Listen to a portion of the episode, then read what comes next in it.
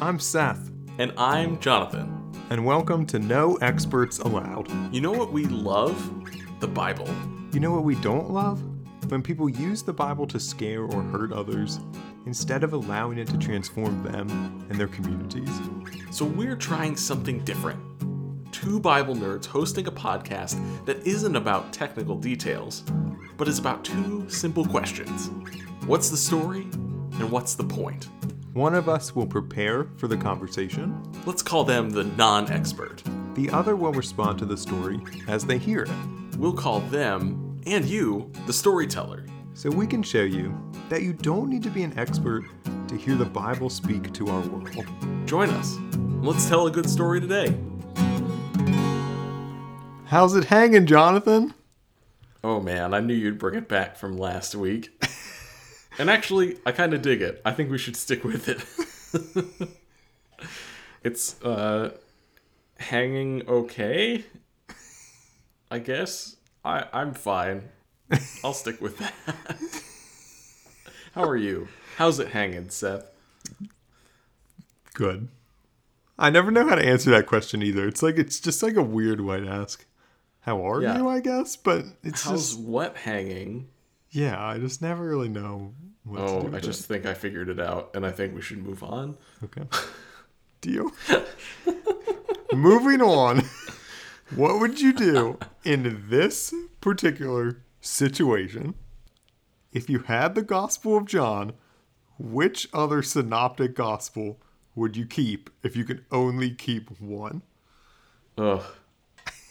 Well, I saw I saw some interaction either from you or a podcast account on Twitter with the person who ranked the four gospels where you just said this is how you start a fight. He knows me. I think I'd have to go I'd have to go with Luke. Luke has been my favorite. Luke's been the one I've studied the most. And I just I appreciate the ways that Luke frames kind of like we talked about last week. It frames Jesus as a person who often spent time on the margins. I also like how the scholar Luke Timothy Johnson talks about Luke as being a prophetic book that Jesus is kind of pulling back the curtain on how things really are in the world. And I really resonate and connect with that. Um, so yeah, I'd go with Luke. That's a good one. I would go. They're all good. They are all good, but everyone knows that the best one is Mark. Except Everyone does not know this. Yeah, that's definitely the best one. Mark's the weirdest, which is part of the reason that it's so good. Yeah, Uh, it's the best narrative. Like it's the best story. I mean, I know there are the interesting conversation about this is how certain details deviate, not only between John and the other gospels, but even among Matthew, Mark, and Luke. Like the story's pretty similar across the board. And I think Luke is better. The story is pretty similar, but I just think Mark does the best job telling it. By saying Mark does have he said by saying immediately like 147 times, it keeps you just like keeps you in the story and like it's moving. So I'm trying to think of a comparison or a reference for how I think about Mark compared to some of the other gospels. So John I feel like is written by a like Bible professor or a theology professor. It's like so It's, in depth. It's really dense, yeah. And instead of instead of focusing like on the story, Jesus just always launches into these like deep theological expositions on who he is. And I'm like, who would listen to a person do this at any point? In comparison, Mark feels like it's written by a fifth grader. And that doesn't that doesn't necessarily make it bad, but just pay it like paying attention to the tone, the structure, and then like if you have the opportunity to go deeper into like the original writings, you see just Yeah, like it's really the Greek's terrible. it's, Yeah, it's it's, not- like a it's fifth grader's well. Greek. Yeah, Yeah. Which is why I like it because I can actually kind of understand some of it sometimes. yeah. Luke's hard. Luke's Greek is so complex. Like Luke's first sentence. This is all the time I had in Greek. w- English translations usually split into like at least four sentences, but it's all Fair. one sentence in Greek.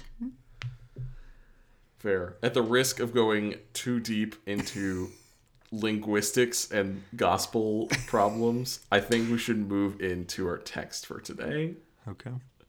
Our text is from Matthew, so it's not from either of the ones that we picked. So it's apparently we from our keep. collective our collective least favorite gospel. Yes. Oh man. Here we go. This is Matthew chapter 22, beginning in verse 34 from the New Jerusalem Bible. But when the Pharisees heard that he had silenced the Sadducees, they got together and, to put him to the test, one of them put a further question Master, which is the greatest commandment of the law? Jesus said to him, You must love the Lord your God with all your heart, with all your soul, and with all your mind. This is the greatest and first commandment. And the second resembles it. You must love your neighbor as yourself. On these two commandments hang the whole law, and the prophets too. While the Pharisees were gathered round, Jesus put to them this question What is your opinion about the Christ? Whose son is he? They told him, David's. He said to them, Then how is it that David, moved by the Spirit, calls him Lord, where he says, The Lord declared to my Lord, Take your seat at my right hand, till I have made your enemies your footstool? If David calls him Lord, how then can he be his son?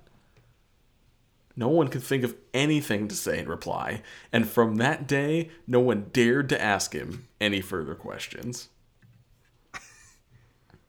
Awesome. so, Seth, why'd you go with the New Jerusalem Bible for this passage from Matthew? I love the New Jerusalem Bible. I think it tends to just read really smoothly. And that's partially because it's what's called a translation twice removed. So they translated from the original text in in Greek and Hebrew into French, and then they translated from French into English. So I hmm. guess like as you keep translating it, you can make the argument we get a little bit further away, but we also uh, get like a really nice flow. I think partially because Right. it is from French, which is which tends to flow really beautifully. I had another copy of my New Jerusalem Bible, and I lent it to someone because I told them, "Oh, it flows so beautifully, like you can just keep reading," and I never got it back. So I guess they liked it. I was gonna say, I guess you were right. They just Yeah. kept reading. Yeah, they, which is good. That was that was the goal, but I always, I always feel conflicted. I'm pretty sure I had a Bible stolen from me once, and it was like a Bible that I liked. But if someone's gonna steal something from you, like I guess it's good that it's a Bible, because then they have a Bible. I don't know. yeah. I don't know. I'm sorry. That, I'm sorry that they kept your Bible because it sounds like a, it sounds like something that you liked. Yeah, well, I did like that translation, but I got another one. So Oh, it, it all worked out. Is there anything in the New Jerusalem Bible that stuck out to you while you were reading? Okay, so there were two two things that stood out the most. Okay. The first was kind of the general structure of this passage because we usually stop at verse 40 when we talk about the greatest commandment. So the Pharisees put a question to Jesus and Jesus answers it with this really profound answer that's become the foundation for so much. It's like such an important thing, too. Like this is the most important is loving God and loving your neighbor. But the fact that it's immediately followed in Matthew by Jesus being real sassy and just kind of shutting down everything at the end, and I love the last verse. And from that day, no one dared to ask him any further questions. I just love the structure of the back and forth because I think it it adds a dynamic to the conversation that's less about Jesus just like spitting out amazing theological truths and puts it more in the context of the Pharisees are trying to get him in a trap and Jesus just turns it right around on them, mm-hmm. which maybe adds a different tone to the whole greatest commandment section. But the thing, the specific thing that stood out to me the most was the way that this translation renders the introduction to you must love your neighbor as yourself, which is the second resembles it. Oftentimes I've seen the language that I guess is pretty similar to it. That the second is like it, or it, it's it seems to be language that intends to connect the two. But this one feels more explicit. It feels more like to love God with your heart, your soul, and your mind is to love your neighbor as yourself, and vice versa. And I almost wonder if in this setting Jesus is kind of extending that idea from the the Torah, the foundational scriptures of his faith, and extending and connecting to another Torah idea from Leviticus of loving your neighbor as yourself, connecting those two more explicitly together, not in a one two hierarchy, but like 1A and 1B, mm-hmm. because it's still titled the greatest commandment, right? Mm-hmm. And yet he says, on these two commandments hang the whole law and the prophets. So it's it just feels ambiguous as to whether or not they are like one in the same or if they are just really connected. I think you make a great point, and it, it's interesting to think about what question they asked him. Like they asked, "What is mm. the greatest commandment?" Yeah. Right. So they ask for one, and I think it would maybe be a little disingenuous if he was like, "Okay, it's these two, which is how I've usually been reading it. But I think I think I've been hearing it the way you've been talking about it more recently. Like these are maybe one A and one B. Like he really does tie them together. Like they're somehow kind of mirrors of each other.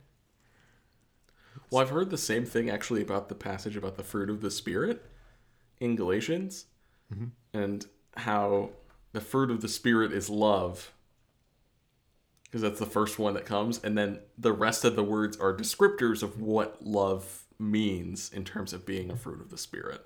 Oh. And so I'm wondering if there's a similar connection here of like, this is this is the greatest commandment, and this is an an aspect of that or this is this is a way that that becomes real in the world around us and it's important to highlight that loving your neighbor as yourself is only a meaningful practice if you actually know how to love and appreciate yourself. yourself yeah. That's interesting to me because this almost assumes that you know how to do that. Mm-hmm. You must love your neighbor as yourself to me, the assumption is that people already know how to love themselves and they have to apply that to others. But I think that that's just that an assumption sometimes that people have seen. They struggle with loving themselves, with accepting parts of who they are. I've thought about that a lot, actually. And sometimes I think people make a big deal of that, especially for people in ministry. It's like, oh, you better learn how to love yourself and rest so you can love other people. I don't know if you've ever gotten that. I think that it hangs on on this line. Yeah. Well, it's and it's kind of what uh, Jared, when he was on our show a few weeks ago, brought up as well that oftentimes that instruction to clergy and leaders makes that task of loving yourself more of a task and a chore rather than the gift that allows you to experience more abundant life and allows you to actually love your neighbor effectively rather than another to-do list item. I'm I'm wrestling with some of that too. And I I don't know. I know that that Jesus's question and response was like interesting from a structural standpoint. I don't really understand like what's going on in that back and forth, but maybe you have some more information behind behind that and why it's important that David David's son can't be his lord or yeah, so it is sort of a confusing section. But I think what the gist is is Jesus quotes from Psalm 110 in which David writes, "The Lord declared to my Lord," and what he's what he's saying, I think, is God declared to the Messiah. So the question that Jesus asks is, if the Messiah is David's Lord, how can the Messiah also be his son? And the assumption is that someone who's your son can't also be your Lord. Hmm. Did that clear it up at least a little bit? Yeah, I think so. Okay. And even even the question of someone who is your descendant who may or may not be present in that moment. David identifying them as present. Yeah. There's at least there's at least some, you know, some sort of contradiction there, if not if not just some tension. Yeah, it's apparently a hard enough question that the Pharisees are just like, we're out. We're not asking this Yeah. guy any more questions. Like I don't I don't know, man. Maybe they're You just got to figure that one out. They just- Yeah. I'll just go to 7-Eleven and drink some Slurpees and sadness or something like that. I don't know what's going on with they're them. just, they're just like, I don't know. This question is confusing. Just let it go. It's interesting to think about the second part in light of the first, because I I'm with you. I think I usually just read this section on the greatest commandment in isolation, and I I just kind of forget whatever that anything comes after it at all, let alone what it is. It's interesting that this whole section, what happens before, is Jesus is telling parables, uh, mostly that condemn the Pharisees. Then they try and trap him, and then he he responds with this cryptic question, like to get that off his back. Yeah. Is there anything else you noticed? No, I think I'm ready to move on to anything else that you have or moving on to conversation about what's the point. One thing I just wanted to note is that this passage on the greatest commandment occurs in all of the synoptic gospels, so Matthew, Mark, and Luke. And that was the inspiration for what would you do in this particular situation hmm. question. With that, I've been trying to think of a way to like enliven this passage that's that's so well known. Like how can I make it hit again, if that makes sense? Hmm. Like I think when Jesus says it, it's it's shocking to the Pharisees, and I I like keep trying to recreate that, and I haven't I haven't really come up with anything.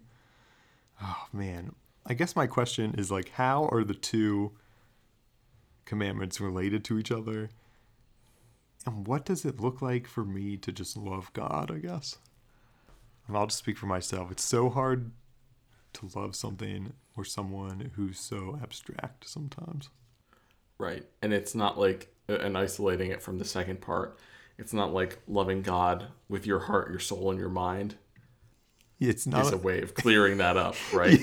yeah, exactly. I'm just like, okay, can you give me a little bit more? Like, can you tell me a little bit more, more what that looks like?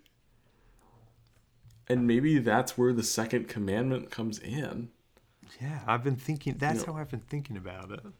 you know it starts it starts there with this more abstract concept you know the measure the measure of your love is not the these abstract concepts but is the measure of how your neighbor is treated because there is something that's inextricably linked between how we view our relationship with God and how we view our relationships with our neighbors and those that are around us I think you're right. That's how I've been thinking about it more recently.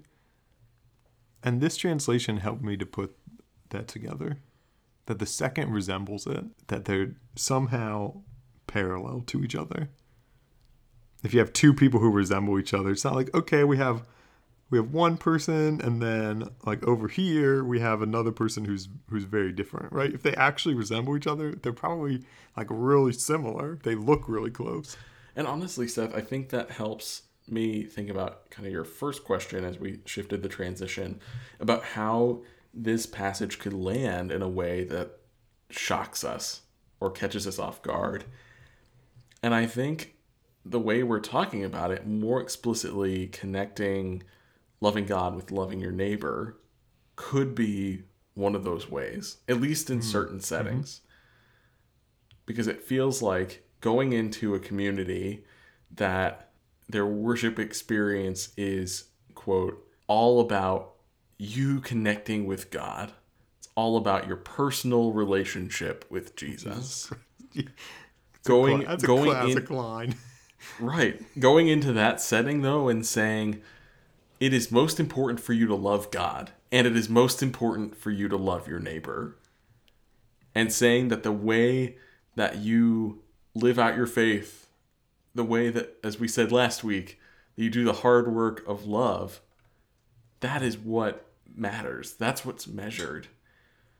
And saying that in a setting where people are so bent out of shape when you say, suggest anything that you do matters because it's by God's grace that we're saved, not by works so that no one can boast. Whenever you say that in that kind of community, you begin to highlight a tension and an inconsistency with a theology that says, My faith is all about the action of God and what God has done for me, and leaves out the part of the conversation that's really just the next steps from that point. I think you're onto something that if we want to make this shocking somehow, we have to ask the question of who who our specific audience is. Right? It's really hard to make it shocking kind of for everyone. But if we narrow our audience. For the audience, experts of the law, it would have been shocking for them to think about someone saying, ah, you could sum up most of it in one thing. yeah, which is probably why they were asking the question. Yep. And so the the question coming back now, it's it begins to look different depending on who you who you say it to and who you who who asks you this question. So what contexts or audiences are you thinking of? I mean, I've been thinking of. I mean, I'll be honest. I've been thinking of our political situation right now, and what Mm-hmm. what does this look like? How is this an affront to the way that our country's goals are oriented right now? I was listening to a podcast, I think just yesterday, about kind of the finances of campaign advertising specifically. And they were doing research about essentially where money was being spent, what voters would technically be most expensive, kind of like it was hmm, really hmm. interesting. But the the study that they also did was like what's the what's the outcome of these political ads? You know, what are the hope for outcomes? And they hmm. talked about how you're either most political ads are either trying to con, you know trying to convince undecided voters are trying to mobilize base voters to actually get out and vote and uh, and quite frankly trying to demobilize the opponent's base voters and hmm. so in those three settings, and of course there's overlap, there's not a clean cut between like you can accomplish both or all three things depending on the ad. But what they highlighted as the main outcome of the ad is not like a, a wide variety and like, oh, I was really undecided about the presidential campaign, but then I saw this 30 second commercial, you know, in between innings of a baseball game and I I was just sold. I mean, maybe there's a few people like that. But the story that became told was people became more intensely rooted in their own narrative. Essentially, the ads served the purpose of bolstering their own perspective, which sounds very hmm. similar to the types of echo chambers that we create online in our social media accounts. The kind of spaces where difference is not tolerated and I, I, I, truly wrestle with this. Because there I'm, I'm getting to a point with with many differences of opinion differences of political opinion theological opinion that aren't things that i'm comfortable like agreeing to disagree on. Like Yeah, I and me feel being- that. you and me being comfortable agreeing to disagree on which of the synoptic gospels we'd keep if we could only keep one that i'm fine with yeah, because I'm invested in that conversation. It's an interesting conversation, but the at the end of the day, it's not a it's not a belief that is actively causing someone harm. It's not actively taking away or suppressing someone's rights or humanity or dignity. Those are the spaces where I start to have a little more trouble. And so in our current political environment, hearing that loving God means loving your neighbor or is somehow intrinsically connected, those two things are intrinsically connected, that whole tension that I'm experiencing really comes up to the surface. And I begin to examine that practice of these strongly held beliefs, of this strong conviction to not stand for injustice, not stand for the dehumanization or the disenfranchisement of others. And this call and command that seems to say, I still need to love people who might disagree with me on this other stuff that I hold to be really important in my life. Hmm. I don't know what to do with that. Help, Seth. Jonathan, I don't know either. I've I've been struggling with that too. I know you and I share similar political views. I don't think they're any secret to anyone who's given us the time of day to listen to a few episodes of our podcast. But I'm wondering if that same struggle occurs with folks that are in a different place politically, mm. theologically mm. than you and I are. And again, we're similar. We're not the same, but we're similar. I don't know. That struggle, though, helps me have a little empathy, which is something that I struggle to have oftentimes with folks who really diametrically disagree with my, my viewpoints. I know for me, it's it feels like splitting hairs. Like how how do we love the person as our neighbor and then disagree with the ideologies that they express? Which I which is so hard. Like it's those are so entangled, right? It's like how what people think and express and believe are intertwined with who they are as people. It's difficult to to tease those out. This is a challenge to me too, just to try and to try and keep loving and loving and loving. Even when I think that what someone believes or what someone does is is life limiting or disenfranchises others. But I think that loving them doesn't always condone everything that they do, right? Like, right. Like loving them can also mean, I mean, like re- rebuking them and pushing back against them, and like I think a good friend will tell you when they think you're you're wrong, like you're doing the wrong thing. That's when you have a good friend. A good friend doesn't just uncritically bless everything that you say and do. That's that's not a, a loving friend. Yeah, and and you highlight something really important there. Love in the context of deep, meaningful relationship look can look corrective. And I don't say that in like a punitive way, but like in a way that says, "Hey, I see what you're doing, or I see what you're thinking. I'm seeing it differently, and let's talk about that." I think part of the pressure that we feel in our current moment is because our connectedness to so many others and our interest in doing good. I understand. I'm using that language intentionally, doing good, not doing well, but doing good. Our interest in doing good is driving us to feel like we are responsible for every tweet that comes across our feed, for every headline that we read.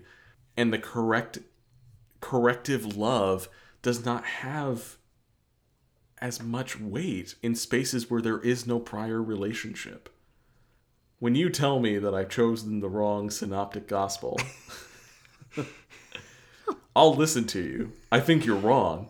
But in the same way, like you and I have the kind of relationship that if we saw each other going down a dangerous road or thinking something that wasn't incons- wasn't consistent with the ideals that we profess, I think you and I would call each other on that and I think we've done that on this podcast even. Definitely. But but if I'm if I'm having a conversation with someone that I've just met or someone who I, I don't have a, a solid relationship with for one reason or another, and their entire interest is correcting my ideas or my beliefs or my actions, that doesn't feel like love to me. That feels like be being an item on a checklist.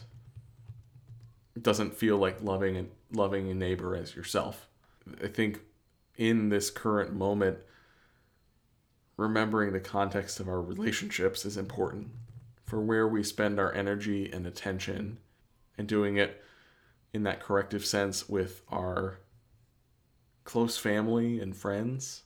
Not Facebook friends, by the way. Those are not all your close friends but just like those people that you know you can go to and know would go to you in a moment of crisis and say not what you wanted to hear but what you needed to hear and saving saving that corrective love for those spaces and using the gracious love the space opening love in in the other settings. I'm wondering if Paul puts it this way. If I speak in the tongues of people or of angels, but if I don't have love, then I'm only a resounding gong or a clanging cymbal. Like we often hear that at weddings, but I wonder if that's not what we've been moving toward as like the logical end to all of this. Eugene Peterson says, "I'm a I'm a swinging rusty gate." oh, like, that was not. nails on the chalkboard. yeah. I think you I think you hit something with it the relationships that we have with people who we love change the way that we receive criticism, the way that we correct people, whether we can correct them too, right? I mean, it, it might be worth trying. But if I'm honest, if we don't have some type of relationship with them, and certainly if we're not doing it out of love, then I think the likelihood of them being corrected, of, of repenting and kind of changing course, is is low. I think there's this isn't in the book. We don't have to put this in the podcast. I think there's a reason that this is in all of the synoptics, is because the authors realized like this is hard.